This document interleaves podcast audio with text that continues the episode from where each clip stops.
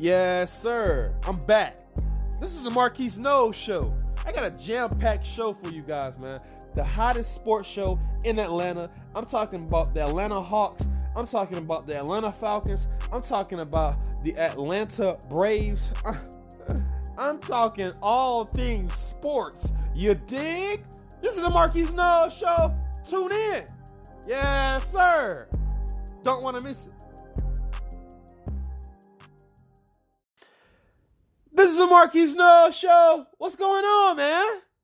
I got a lot to talk to you guys about. I know I haven't made a podcast, but I'm coming back to you. I'm from Atlanta, Georgia, the hottest sports show in Atlanta, and it's going to be the hottest sports show in the nation. This is the Marquise Knowles Show. The Atlanta Hawks, the Atlanta Falcons, the Atlanta Braves. Well, what can I say? Disappointment. The Falcons disappoint me this whole season. I'm going to touch on the Falcons, but first I want to get into the Atlanta Hawks. The Atlanta Hawks just got blown out last night in the Garden by the New York Knicks. We're talking about the Knicks. They stink. They had the same amount of wins as we, but if you looked at that game, you would have thought the Knicks was the third seed in the East, ladies and gentlemen. The Hawks allowed the Knicks to score 41 points in the first quarter. Are you kidding me? And Lloyd Pierce supposed to be a defensive coach?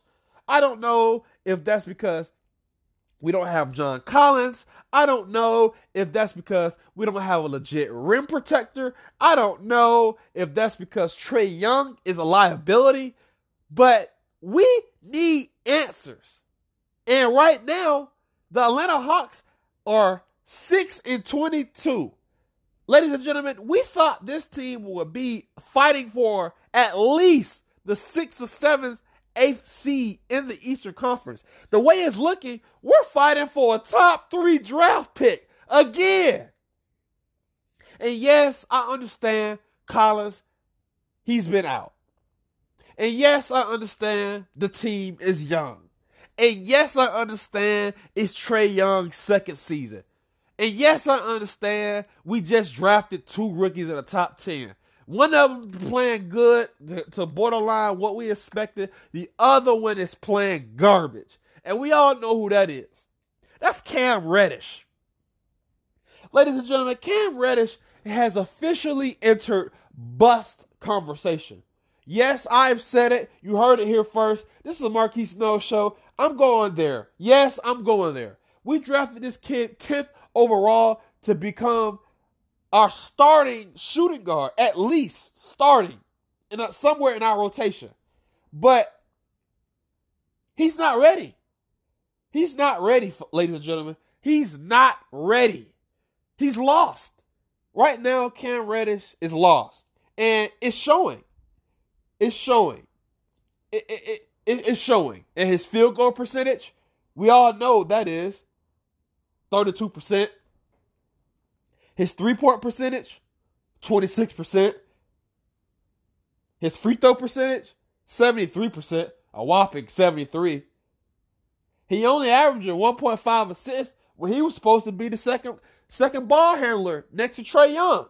That's why we drafted him. So he can be a facilitator and be a playmaker. That ain't happened, ladies and gentlemen. And I and I, I'm I'm nervous for the team. He's averaging eight points, 1.8 turnovers a game. He's just playing abysmal. To be honest, to say the least, if he wasn't Cam Reddish and we didn't draft him the 10th overall pick, he would be in the G League right now, trying to find his confidence. But no, we drafted him 10th overall, so we have to play him and he has to find his stride. Has he shown flashes? Of course. But he hasn't shown enough flashes to sit up here and have the fan base be content with Cam Reddish. But DeAndre Hunter, he's playing great. For his four years that he went to Virginia, you can tell he's he has a way more polished shot. He has a way more polished game and he just looks like he's going to be a perennial 16 to 18, 16 to 20 point night score, four to five boards a night, and he can play solid defense. He can guard multiple positions. Is what we expected from DeAndre Hunter. But the Hawks, as a whole, I just don't I just don't understand what am I seeing. They just got blown out by the Knicks last night. The Lakers beat them in a close game the night before, and we just don't look like we know what we're doing. And that's just I don't want to say that's on Lloyd Pierce because he's a great coach and he and his talent development is very, very, very, very good in today's NBA. He can he can get young players to play good. But we just don't have enough on this roster. They have to make a move sometime soon. The Atlanta Hawks are 6 and 22 and we don't have a legit big. Alex Len is soft. He doesn't go up strong. Damian Jones is average. He's a backup. He's not starter. If Damian Jones is your starter, well, you know what that means. Your team is going to the lottery. Kevin Huerter been in and out of the lineup. He's been hurt. Shoulder, banged up shoulder the whole uh, all season. He injured it again. It's just a lot of things that we thought we had under control coming into the season. Those things are not fixed. But here's the bright side. Here's the bright side. We're getting John Collins back in two games, ladies and gentlemen. What does that mean? That means we're going to have a legit scorer on the team that can go get 20 points with Trae. Trae Young is averaging 28 and 8, folks. Career highs across the board. The kid is averaging four boards a game. What more can we expect from Trae? Trae is balling. Trae is that guy. He's the guy. So Trae is playing great. Hunter is playing okay. Alex Len is playing soft. Cam Reddish is playing like a bust. Deon, DeAndre Bembry doesn't have a jump shot to save his life, so he's limited off def- offensively. Defensively, he's our best guy, but his confidence is, is, is his confidence is not there offensively, so he doesn't bring it how he could earlier that like he was in the beginning of the season when his offense was there. And so you just have a lot of pieces. Damian Jones is not a starter. Vince Carter should be shouldn't be getting all these minutes in our rotation. And so you just have a bunch of pieces that's just joined together right now that's just not not doing anything. We just got blown out by the Knicks. The Knicks, who just fired their coach. Well, actually, they're playing better. They're 3 and 1 since they fired their coach. Uh, Fizdale. He's still getting paid, so I know he don't care. He's still getting paid, so all you gotta do is just sit at the house, still get paid. He might find one of those TV jobs. You know, they always give out the TV jobs to the, the recently coaches. So, uh, I just don't understand the Hawks. Looks like we're headed to the lottery again, folks. and I ain't talking about the Georgia lottery. I'm talking about the NBA lottery. Top three overall pick. and it looks like we need a big. Or we need a score. Somebody that we thought Cam Reddish was going to be. I just don't understand. So, with that being said, I, I, I want to move on from I, I want to move on from the Hawks. I'm disappointed in the Hawks. I I, I don't want to talk about the Hawks. I want to talk about the Atlanta Falcons, and that's coming up next. This is the Marquis Snow Show. Yeah. This is the Marquis Snow Show. Moving on from the atrocious, abysmal Atlanta Hawks, we're going to move on to the Atlanta Falcons. They're a whopping 5 and 9, and this week they faced the Jaguars, who came off an impressive win versus the Raiders, a come behind win from the Raiders, who I thought the Jaguars were dead in the water. Uh, they're five and nine as well. ESPN is giving Atlanta Falcons a 77% chance to win this game. It is in the new Mercedes-Benz Stadium, but the Atlanta Falcons season has been a very, very, very disappointing season. I expected us to be at least fighting for the division and at least in the playoffs. Uh, whether that's a wild card or that's winning the division, of course. We had a lot of we had a lot of bright spots during the season, but not enough bright spots strung together in a row to make the season a good season, for God's sake. Dan Quinn is fighting for his job. Do I think he needs his job? Do I think he needs to keep his job? Yes. I think Dan Quinn's job is safe. As long as he's not calling calling the defensive plays, I think his job is safe. He has came in, he's came in, and he's came in, and he's he he has has changed our culture. He's came and changed our culture from the Mike Smith era. He brought in the brotherhood idea, and Arthur Blank loves the brotherhood. That's our thing, the brotherhood. Uh, if we go away from that, then what do we? We have no identity.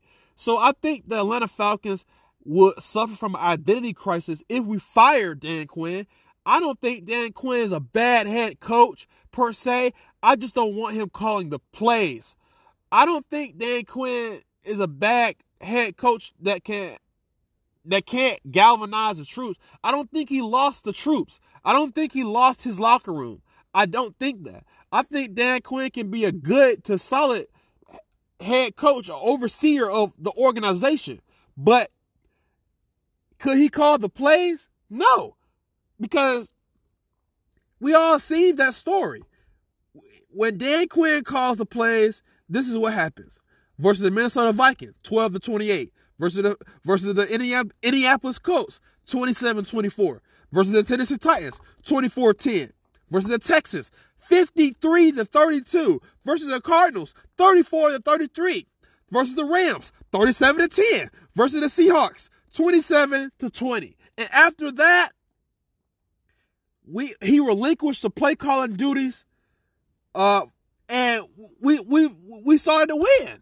Versus the Saints, we held the Saints 26 to 9. The Panthers 29 to 3. Well, we had one mess up game versus the Bucs, 35 to 22.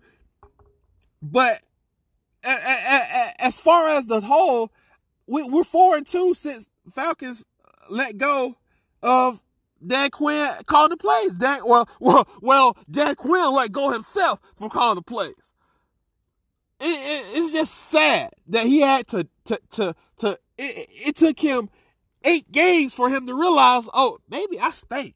Damn, maybe maybe I'm not good at calling plays. Maybe it is me, and he realized that, and he and that shows growth. That shows that he's not too too too too much of himself. Like he he he understands that maybe I do need to switch to, to, to light a fire under the group, or maybe I do need to switch to help the group. And I feel like that that shows you he's a good head coach.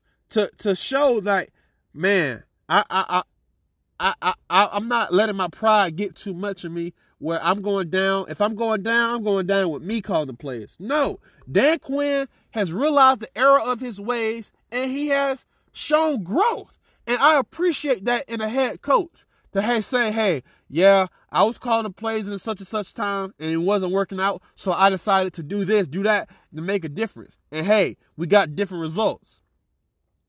I respect that. And and I, I believe Arthur Blank will give him another chance next season to show that this opportunity that he has shown is not a fluke. And I feel like the Falcon season will be very different next season. But we all say that every year. We all say the Falcon season is going to be good every year. And guess what happens? We five and nine uh, at the playoffs and, and, and just playing just to play. Dan Quinn needs to do something with the offensive coordinator job. I don't like Dirk Koetter. I don't think he's an upgrade. I don't think he's an upgrade over Steve Sarkisian. I think the same problems arise. We can't really score in the red zone. We can't really start as fast as we want versus the teams that we need to start fast versus. And it's just it's just the same problems keep showing up. And I just don't think we have we have a solid offensive coordinator since Kyle Shanahan left us. Uh, and, and, and, we all see what Kyle Shanahan doing. So, with that being said, I'm not going to too too much talk about the Falcons because, like I said, they have been playing good, and I, uh, Dan Quinn have been have, have he has shown growth, and I'm not going to be beat him up too much. Like I said, I don't think he should be calling the plays, but I don't think necessarily he's a bad head coach for our organization. I think he has came in, he did a tremendous job removing that stench that Mike Smith had left over our organization. And I just believe that the Falcons are a player here away. And, and, and Chris Lindstrom, our, our starting right guard, he hasn't even been playing all season. Since he's been playing, I don't think the Falcons have lost. The last two games, the Falcons ha- haven't lost and he he has been playing in the last two games, and the offense has been a offensive line has been protecting Matt Ryan tremendously well. If you look at those last two games, and we played the 49ers, the best defensive line, and Matt Ryan was uh he, he was able to pick apart the, de- the, the the defense all game. He had enough time to do that. And like I've always said, you give Matt Ryan some time, he will pick apart your defense. And if you give Matt Ryan a top 10 defense, we're going to the Super Bowl. And I honestly believe that. You give Matt Ryan a top 10 defense, top 15 defense, he's going to make some shake with that defense. He's going to make some shake. And so our defense has been ter- terrible all season long. And Matt Ryan hasn't been able to, to, to have opportunities to, to pull out certain games that he probably could. And yes, Matt Ryan has been a problem in certain games, but eh, nobody's perfect. But like I said, the defense has been the problem all year, besides the last little stretch run. They've been playing great, and we've been winning. Coincidentally, the defense turned around, and guess what? The offense has, has always been steady, but Matt Ryan has always been steady. I'll say that. But this is the Marquis Snow Show. I'm moving on from that. I'm talking about the playoffs. I'm talking about the playoffs. Who is really in the playoffs? We're talking about that coming up next. This is the Marquis Snow Show. You don't want to miss it. Yeah.